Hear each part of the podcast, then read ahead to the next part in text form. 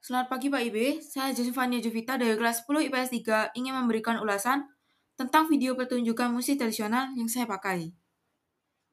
Menurut saya, pertunjukan Festival Nasional Musik Tradisi Anak-anak tersebut sangat bagus.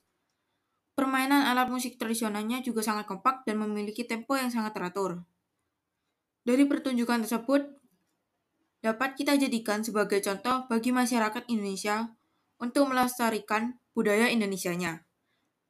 Sekian ulasan dari saya, terima kasih.